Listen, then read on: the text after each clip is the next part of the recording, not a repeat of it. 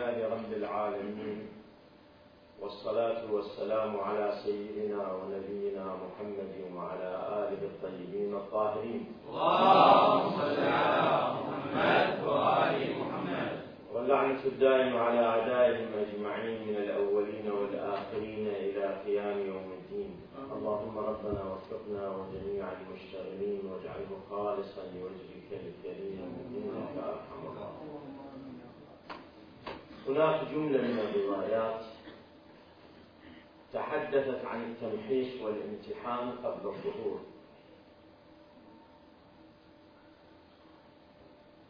هذه الروايات قد تعرض بعضها إلى عملية التمحيص بشكل مخيف لشدة ما يظهر قبل ظهوره عجل الله تعالى فرجه الشريف من الامتحانات والبلايا. أقرأ أنا إن شاء الله تعالى جملة من تلك الروايات التي تحدثت عن هذه الظاهرة. من جملتها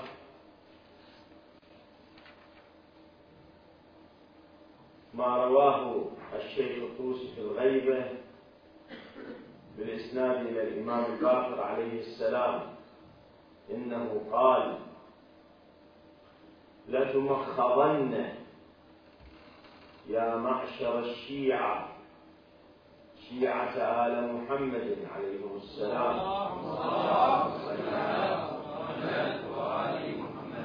كمخيض الكحل في العين لأن صاحب الكحل يعلم متى يقع في العين ولا يعلم متى يذهب. فيصبح أحدكم وهو يرى أنه على شريعة من أمرنا فيمسي وقد خرج منها. ويمسي وهو على شريعة من أمرنا فيصبح وهو قد خرج منها. هذا خوف داكن ظلمات بعضها فوق بعض. أن الإنسان يكون على الشريعة في النهار وإذا في الليل يخرج من الشريعة. يكون في الليل على الشريعة وإذا في النهار يخرج من من الشريعة. الرواية الأخرى أيضا يرويها عن الشيخ الشيخ رضوان الله عليه يرويها عن الربيع ابن محمد المسلي قال قال لي أبو عبد الله عليه السلام الصادق والله لتكسرن كسر الزجاج وإن الزجاج يعاد فيعود كما كان. والله لتكسرن كسر الفقار وإن الفقار لا يعود كما كان.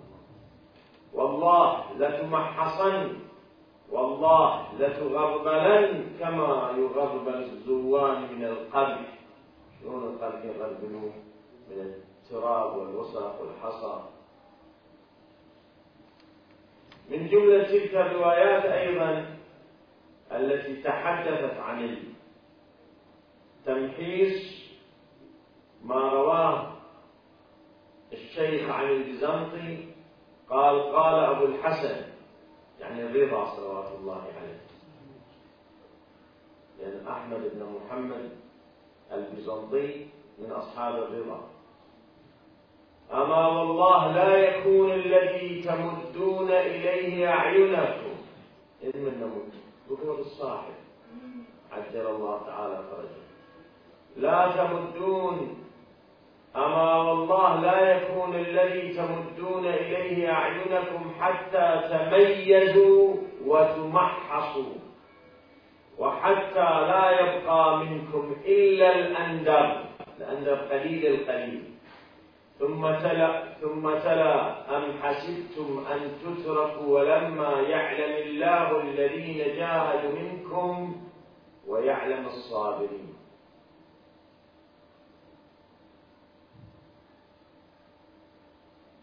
رواية أخرى وهي مخيفة أيضا عن علي بن جعفر رضوان الله عليه بن الإمام الصادق المعروف عن أخيه الإمام موسى بن جعفر صلوات الله عليه. قال إذا فقد الخامس من ولد السابع من الأئمة فالله الله في أديانكم ولا لا يزيلنكم عنها أحد. هذه مسألة مهمة. الله الله في أديانكم لا يزيلنكم عنها أحد. يا بني إنه لا بد لصاحب هذا الأمر من غيبة حتى يرجع عن هذا الأمر من كان يقول به. إنما هي محنة. من الله امتحن الله بها خلقه روايات كثيرة من جملتها عن جابر الجعفي قال قلت لأبي جعفر يعني الباقر عليه السلام متى يكون فرجكم؟ فقال هيهات هيهات لا يكون فرجنا حتى تغربلوا. ثم تغربلوا. ثم تغربلوا. يقولها ثلاث ثلاث مرات. حتى يذهب الكدر ويبقى الصف. هذا الوقت المخيف يولد حالة قلق عند بعض الناس الذين يقرؤون الروايات في علامات الظهور وبدايات الظهور والوقت الذي يكون قبل الظهور لا إشكال نحن نعيش مرحلة قبل الظهور. ولا إشكال أننا نعيش في أواخر مراحل مرحلة قبل الظهور. لأن الوضع الذي وصف قبل ظهور الصاحب عجل الله تعالى فرجه الوضع بصورته العامة قد شبه أن يتكامل وتكاملت كثير من فصوله الفتنة التي ذكرها الله سبحانه وتعالى في كتابه فتنة المؤمنين وهي الامتحان الذي يمر به الناس ويمر به المؤمنون. موجودة في الأديان السابقة؟ الله سبحانه وتعالى كان يختبر ويمتحن الناس. أحسبتم أن تدخلوا الجنة ولما يأتكم مثل الذين خلوا من قبلكم مستهم البأساء والضراء وزلزلوا. حتى يقول الذين آمنوا متى نصر الله؟ لاحظ الزلزال والتمحيص الذي يصيب المؤمنين في عصر الأديان والرسالات يصير بمستوى في بعض الأحيان مستوى من الحرج ومستوى من الشدة بحيث يتزلزل المؤمن. نلاحظ الآيات التي تحدثت التزلزل لا يخاف منه. يعني مو فالشيء رهيب فالشيء ظلماني سوداوي على ما يسمى. لا وإنما متى نصر الله. يعني الألم والشدة تجعل الناس يبحثون عن النصر فإذا ضاقت بهم السبل وضاق بهم النصر آتاهم الله تعالى نصرا. يأتي الله سبحانه وتعالى بالنصر. بعد التزلزل يأتي النصر. بالنسبة إلى مسألة القضية المهدوية فلم تكن بمستوى القضايا التي كانت في عصور الأنبياء. لأن القضايا التي كانت في عصور الأنبياء تأخذ حجما زمانيا وحجما مكانيا. أنا أبين لك المثال. الحجم الزماني والحجم المكاني بالنسبة إلى أي نبي من الأنبياء جزء من رسالته. مثلا عندما نقرأ رسالة نبي الله موسى على نبينا وآله وعليه السلام نجد أن موسى تحرك بنبوته في مكان محدود وهو مصر وفلسطين.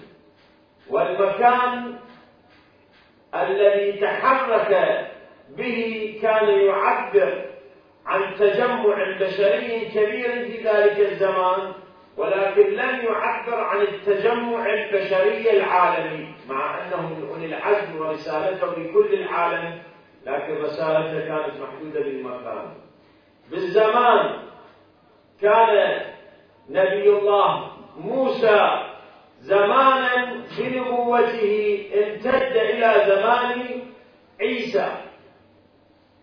فهذه الفترة من زمانه إلى زمان عيسى كانت فترة زمنية اختصت بنبوته نأتي إلى عيسى عليه السلام نجد أن حركته قيدها حركته بالنبوة قيدها الزمان وقيدها المكان.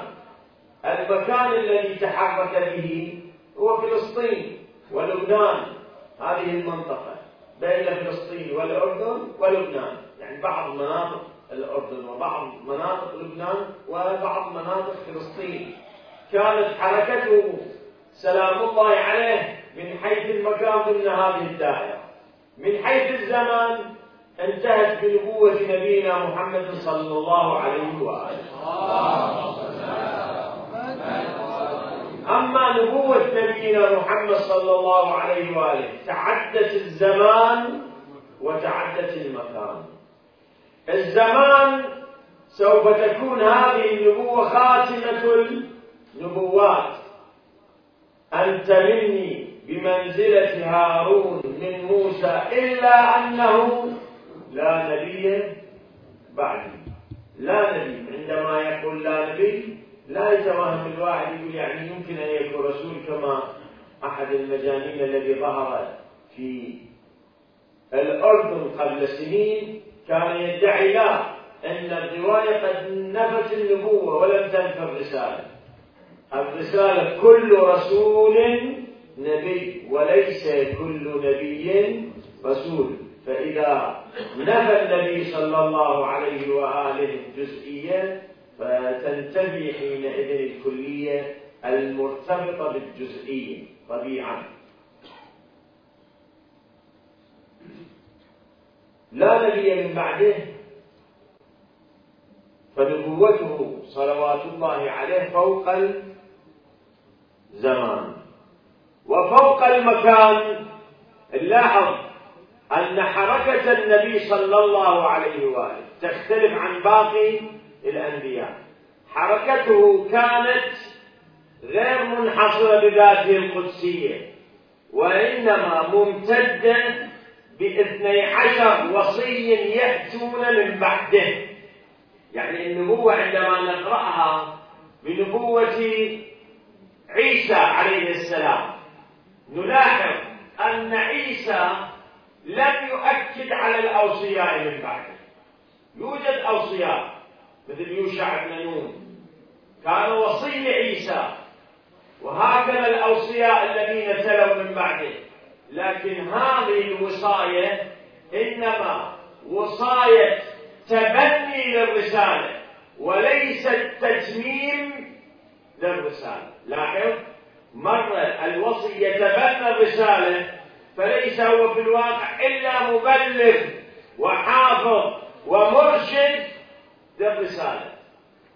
ومرة يكون الوصي لا إنه متمم للرسالة. متمم. أنا أبين لك المطلب الآن. أكون متمم وأكو مبلغ. يعني خلينا نميز وبين بعد ذلك أجيب لك البرهان والدليل.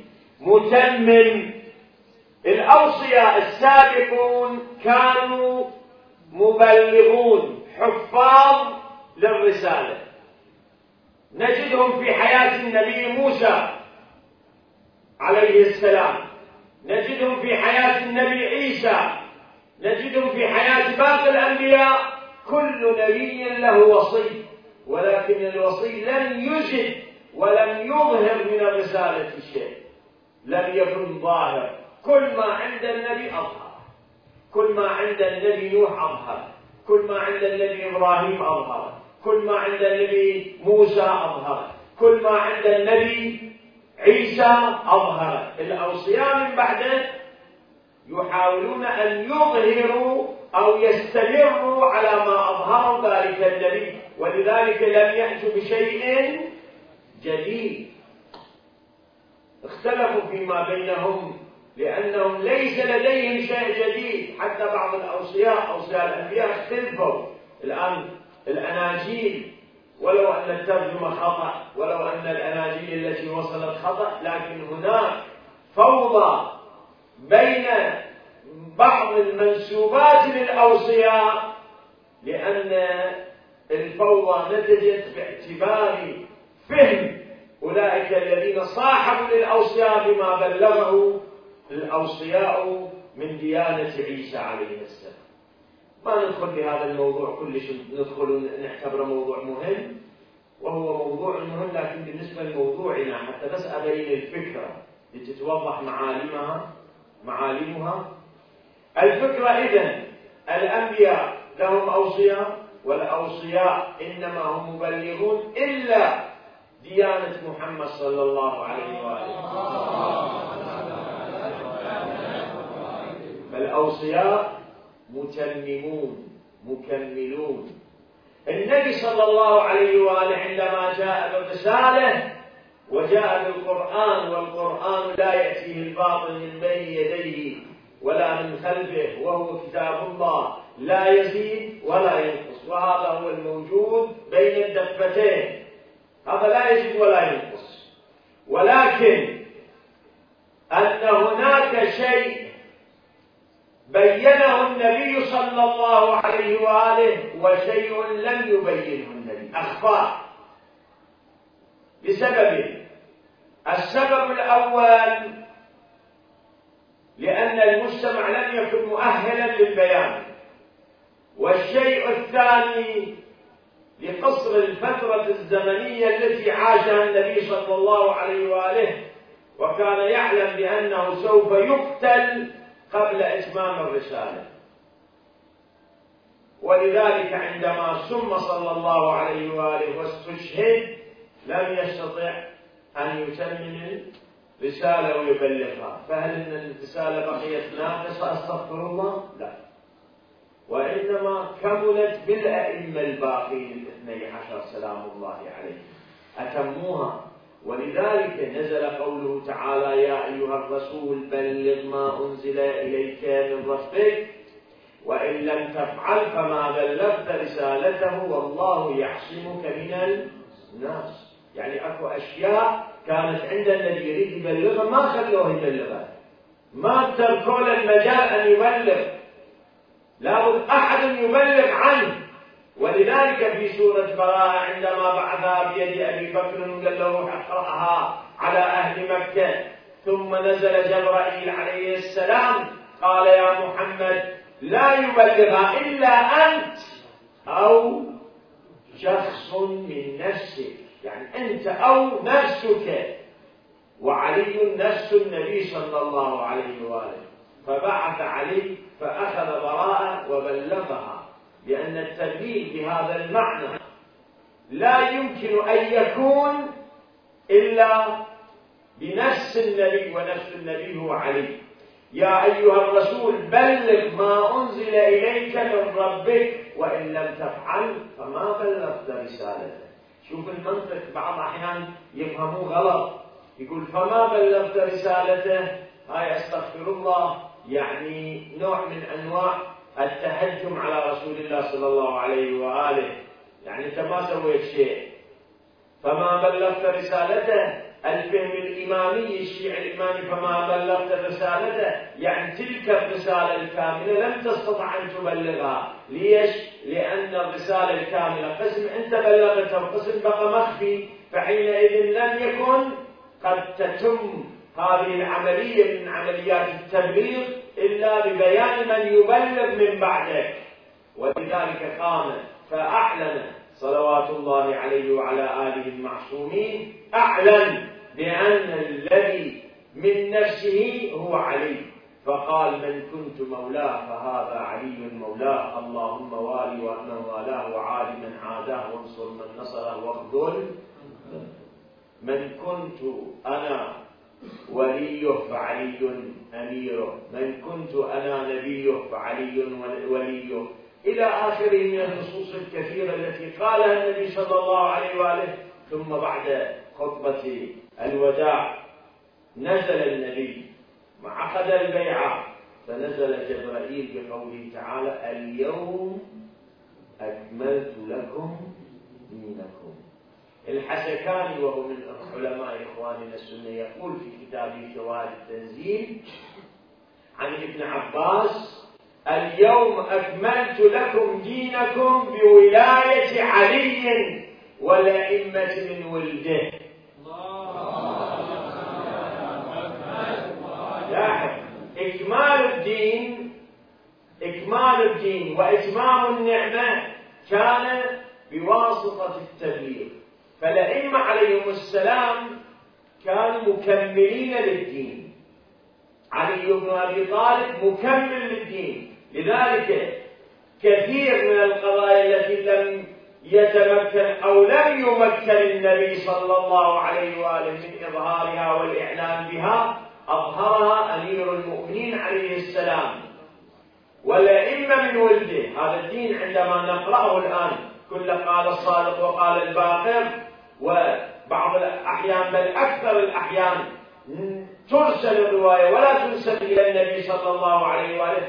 مو أن الإمام من عنده وإنما هو هذا هو الدين الذي جاء به محمد صلى الله عليه وآله. النبي بلغ قسم والأئمة عليهم السلام بلغوا قسم آخر. لاحظ فالأئمة عليهم السلام إذا لا يحدهم ذلك الزمان لحد الرسالة النبوية. وأنهم عليهم السلام لا يحدهم أيضا المكان الذي حدث حد غير رسالة النبي من الأديان الأخرى وذلك. ولو هذا الموضوع هو بنفسه قال موضوع يعني فوق موضع التمحيص بس أنا لديني المطلب. فرق التنحيص اللي صار في زمان الأنبياء والتنحيص اللي يكون في زمان قبل ظهور الإمام المهدي عجل الله تعالى فرجه الشريف لاحظ أن الزمان والمكان لا يمكن أن تتخلص منه ديانة, ديانة. إلا ديانة النبي صلى الله عليه وسلم. فهي فوق المكان وهي مو فقط لأهل الأرض لأهل السماوات ولأهل العرش ولسكان العرش. وخزنة النيران وخزنة الجنان ولكل ما خلق الله تبارك وتعالى فوق المكان. لما يرى وما لا يرى. وذل طبعا فوق المكان. فوق الزمان أنا أعطيك مثال واحد وهو أن الأئمة عليهم أفضل الصلاة والسلام كانوا يتحركون في كل الأزمنة في الماضي في الحاضر في المستقبل. يتحركون لا سيما الخاتم صلوات الله وسلامه عليه. لذلك يسمى إمام الزمان. عندنا من أسمائه من أسمائه إمام الزمان. إمام الزمان الإمام عندنا إمام الجماعة. يعني يتقدم الجماعة. يصير أمام الجماعة. يصير إمام. عندنا إمام القضاء يتقدم القضاء. عندنا إمام الناس يتقدم أمام الناس. عندنا إمام العسكر يتقدم العسكر. إمام الزمان الذي يتقدم على الزمان. هذا شلون المطلب؟ يريد شرح في وقت آخر. ولكن أريد أقول لك يعني أن الرسالة النبوية التي جاء بها النبي صلى الله عليه وآله لا تتقيد بزمان ولا تتقيد. التمحيص اللي كان في ذلك الزمان تمحيص لنصر محدود. أما التمحيص الذي سوف يكون في آخر الزمان يكون تمحيص لنصر غير محدود بالزمان والمكان. نصر كبير. ولذلك احتاج هذا التمحيص علما إلى رجال أشداء أقوياء يحملون الرسالة. النبي وضع مهمة النصر ونصر الدين على غيره على عاتق المهدي الذي سوف يملأها قسطا وعدلا بعدما ملئت ظلما وجورا إذا المهدي هو راح يملأ الأرض يأتي بالنصر. فحينئذ يحتاج إلى رجال أشداء أقوياء يتحملون. هذه المهمة مهمة قيادة العالم قيادة الدنيا.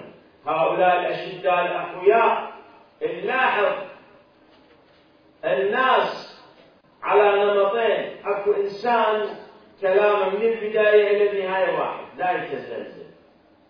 لا تزلزلهم العواصف. كالجبل كالطول لا يمكن أن يتحرك. هو مربي نفسه وربي والمجتمع رباه تربيه تربية الثبات. أكو ناس وهم الأكثرية إذا وقعوا بالامتحان خسروا الامتحان. إذا وقعوا بالامتحان خسروا الامتحان. يعني الآن نشوف في المعارك إذا كانت المعركة هينة نشوف الجند يكثرون به لكن إذا المعركة اشتدت راح يقل الجند أيضا بطبيعة الحال. لأن يعني يغلب عليهم الهوى والخوف والرعب وال حذر وتسويلات النفس وتسويلات في بعض الأحيان الشيطان. نشوف حالة الثبات في المعركة يتغير بتغير أحواله أنت الآن إذا الشيء سلم وراحة تشوف ربما تحصل مؤيدين كثيرين لكن إذا اشتد الأمر راح يقلل مؤيدون. هذه طبيعة الإنسان. هي الطبيعة الإنسانية فيها من الخوف والحذر والتزلزل لأن الإنسان عنده رأس واحد وجسم واحد إذا راح من عنده بعد ما في فائدة فلذلك يخاف ويحذر راح يكون الثابتون قليلون. إلا الأندى قريناها يعني إلا أقل القليل الذين يثبتون هؤلاء أندى أقل القليل. هم الذين يثبتون على الحق. طبعا بس نحاول ندفع بعض الشبهات أيضا من هذا الحديث. هذا التمحيص ملزم وضروري عقلي ونقلي على أن يكون التمحيص لأجل أن يكون أصحاب الإمام وجند الإمام وقادة الإمام بمستوى الثبات. عندما نقرأ عند غير الأئمة قد ما نجد ذلك الثبات يؤمن بالإمام ويحب الإمام. مثل قضية داود الرقي المعروفة. جاء رجل من أهل خراسان على الإمام الصادق عليه السلام وقال يا ابن رسول الله ما قعودك؟ ولك أربعة آلاف سيف ينصرونك في خراسان. أنا أضمن لك أربعة آلاف سيف. إذا جدك الحسين بأقل من سبعين هو وأهل بيته اثنين وسبعين نفر. بأقل من سبعين خرج. فما قعودك وعندك أربعة آلاف سيف. قال اجلس. اقعد يعني جيبوا غدا الغد داخل. دخل عليه داود الرقي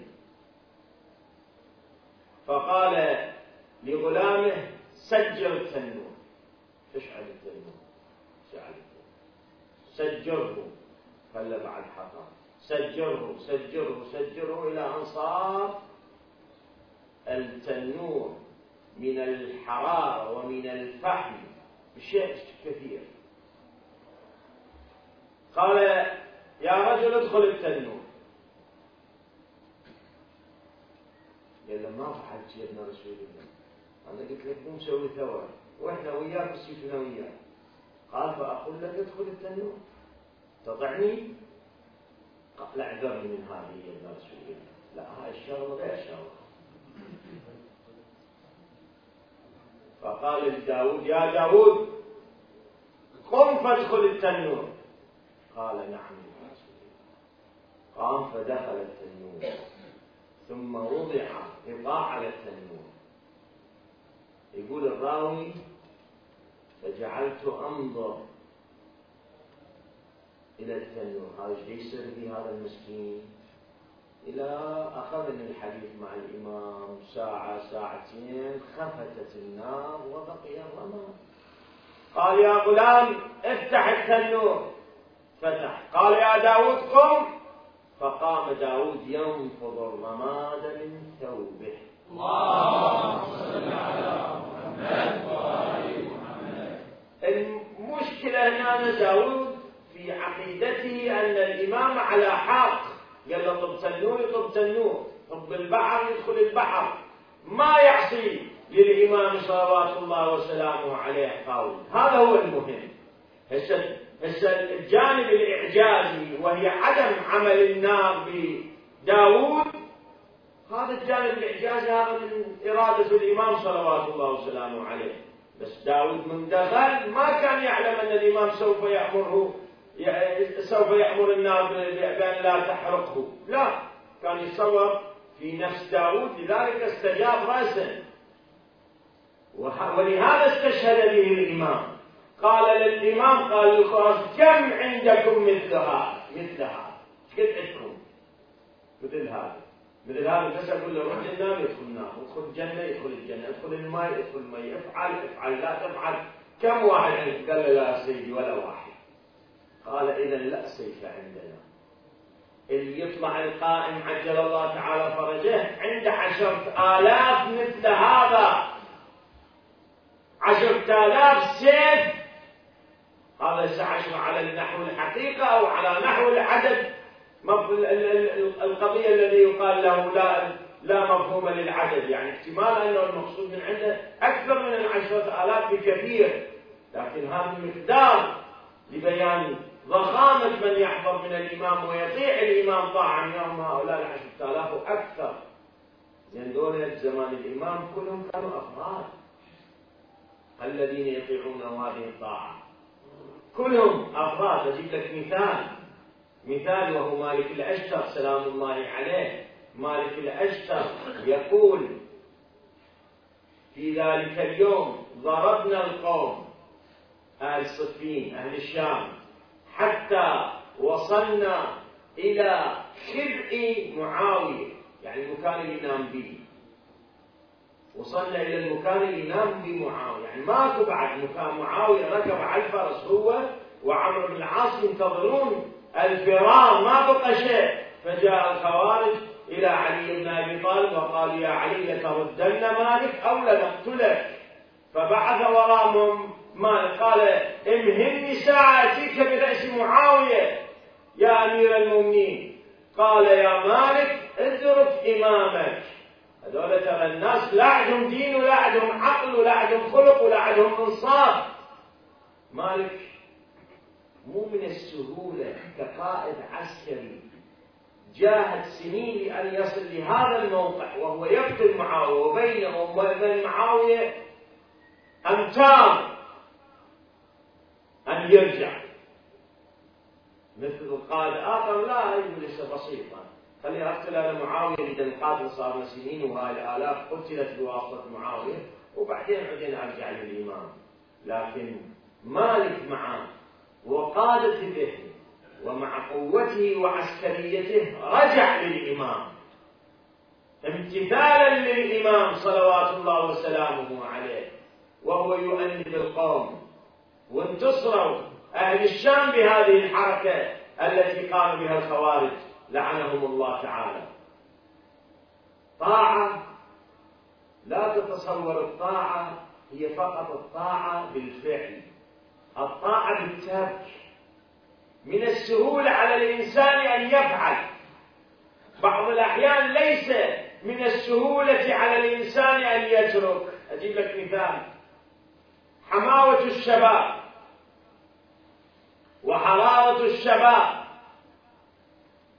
وأغلبية المجتمعات عادة هم الشباب يعيشون بحماس لا يعيشه الشيوخ.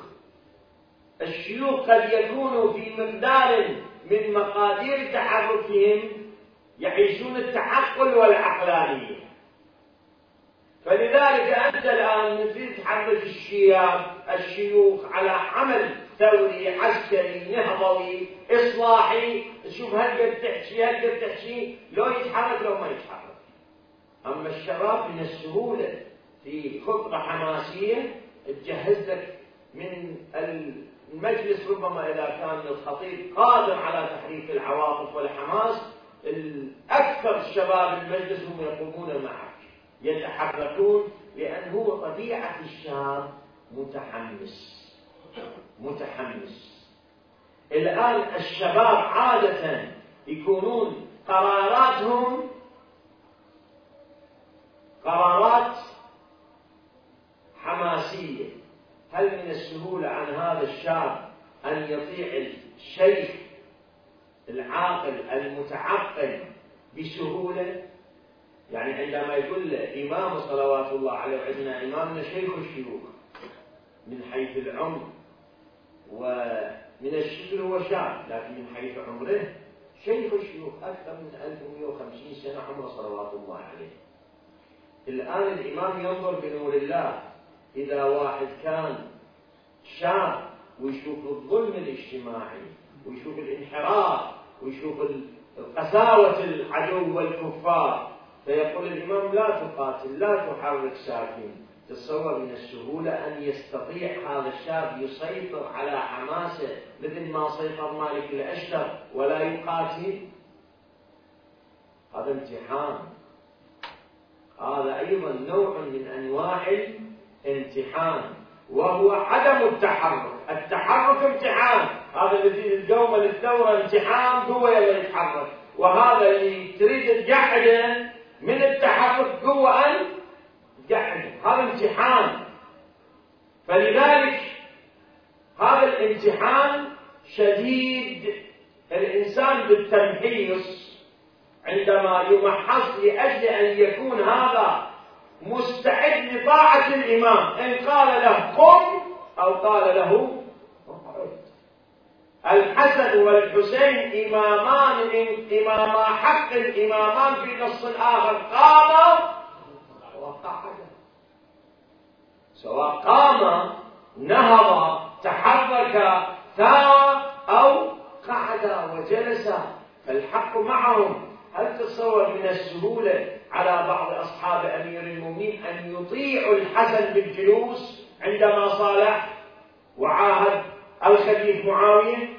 مو من أمر السهل حتى جاء بعض أصحابه الخيرين والمؤمنين ولكنهم قليلي الخبرة قالوا السلام عليك أستغفر الله أستغفر الله يا مذل المؤمنين.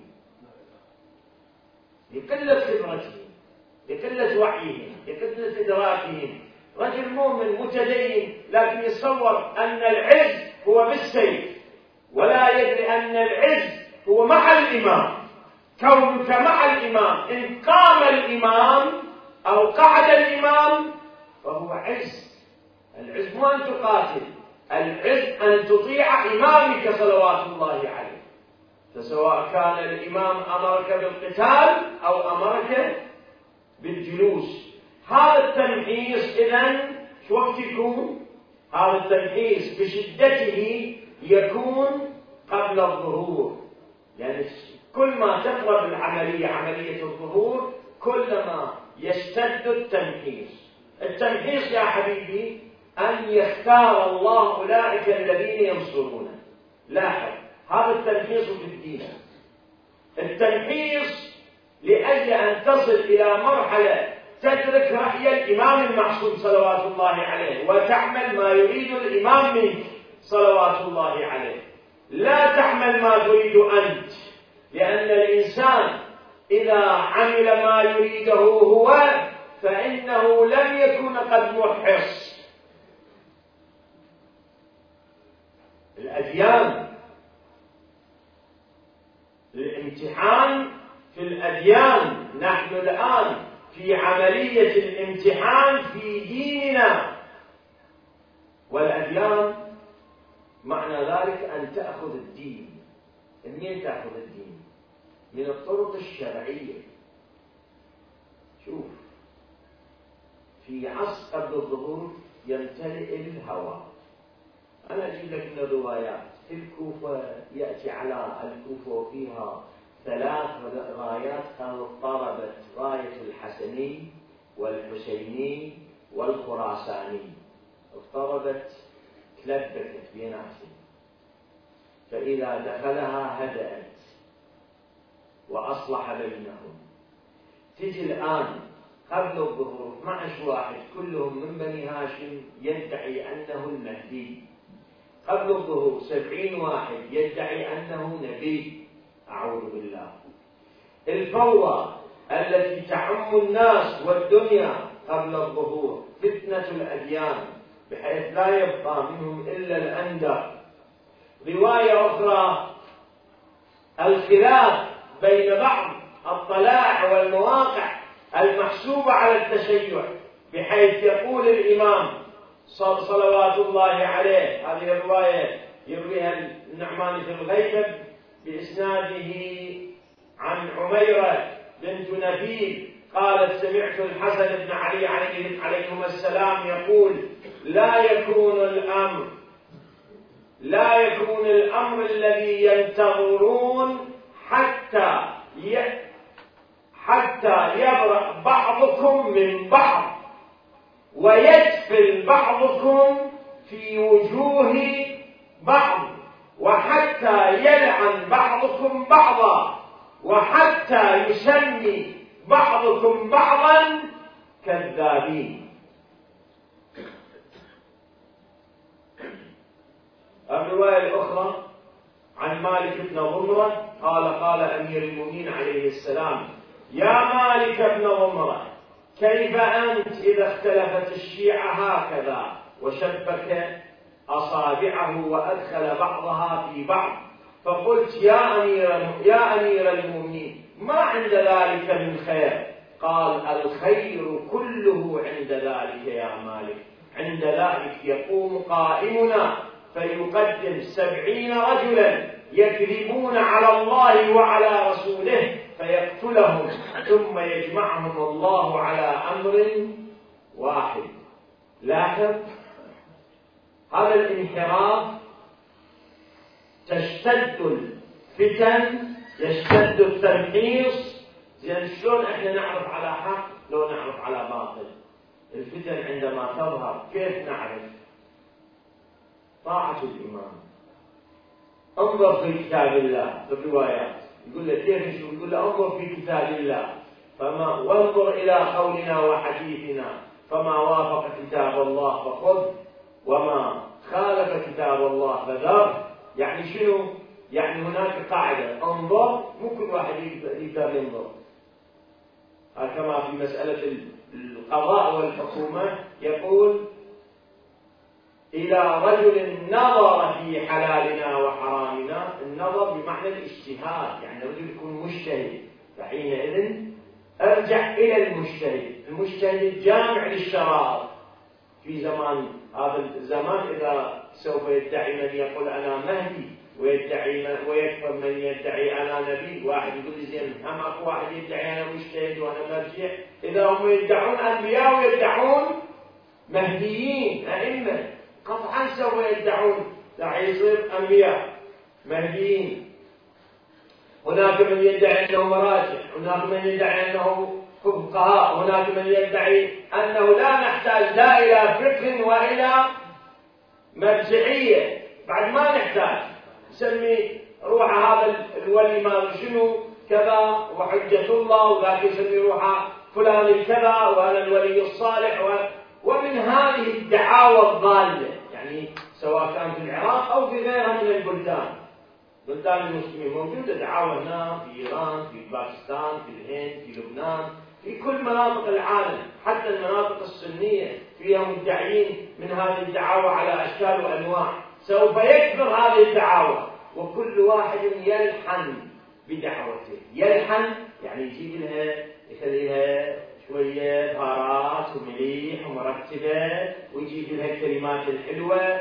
والله قد وصف المنافقين وإن يقولوا تسمع لقولهم. ليش؟ لأنهم يلحنون بالكلام. يجيبون الكلام المحسول أو يستخدمون نقاط الضعف النفسية عند هذا وذاك. فيلحنونه ويحرفونه على الصراط المستقيم. أنت إذا تريد تثبت أولا تثبت بعقائدك. عقائدك السليمة هذا كتاب الله وهذه العقائد التي ورثناها. ورثناها جيل عن جيل.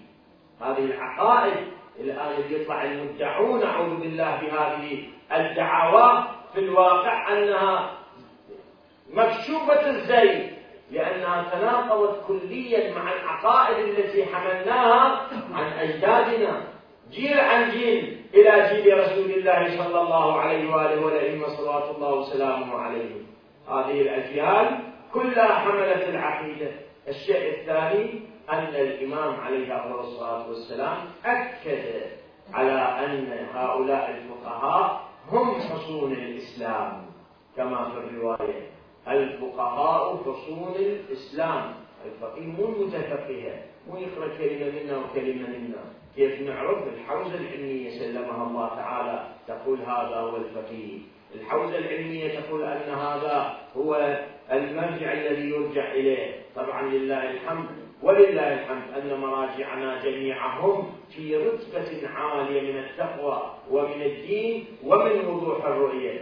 بما لا يمكن لزيد هذه الدعاوى أن تقف. ملخص هذه المحاضرة هو أن هناك فتنة. هذه الفتنة امتحان. الامتحان خير لنا وليس شر يعني مو حالة ظلمانية مأساوية وإنما خير لأن هذا الامتحان سوف يؤدي لخروج صاحب الأمر. عجل الله تعالى فرجه غاية ما في الأمر. كل واحد منا عليه أن يرى هل أنه شخصا قد نجح بالامتحان أو أعوذ بالله لم ينجح بالامتحان.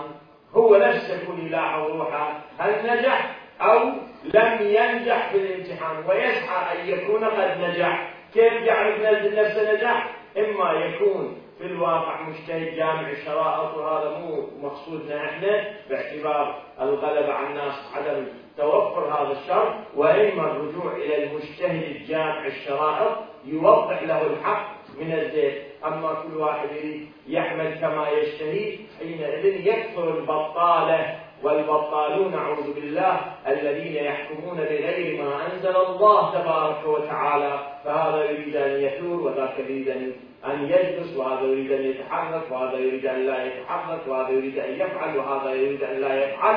ونمزق الوجود حينئذ. صاحب الوجود الأعظم عجل الله تعالى فرجه الشريف يؤكد على وحدة هذا الوجود وطهران وطهرانية هذا الوجود.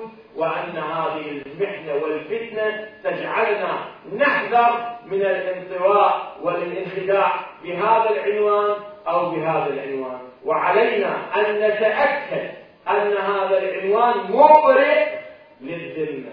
يعني قبل أن تأخذنا الحالة آه، الغليانية والحالة العاطفية والحالة الشوقية وحالة من حالات الشباب وما إلى ذلك. قبل ما ننجر وراء تلك العواطف والأحاسيس لا بد أن نتأكد هذا الطريق يوصل إلى الله أو لا يوصل. وأما كيف نعرف؟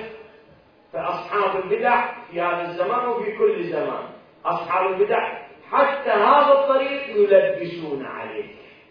حتى هذا الطريق. يعني يقول لك لا مو هذا الطريق.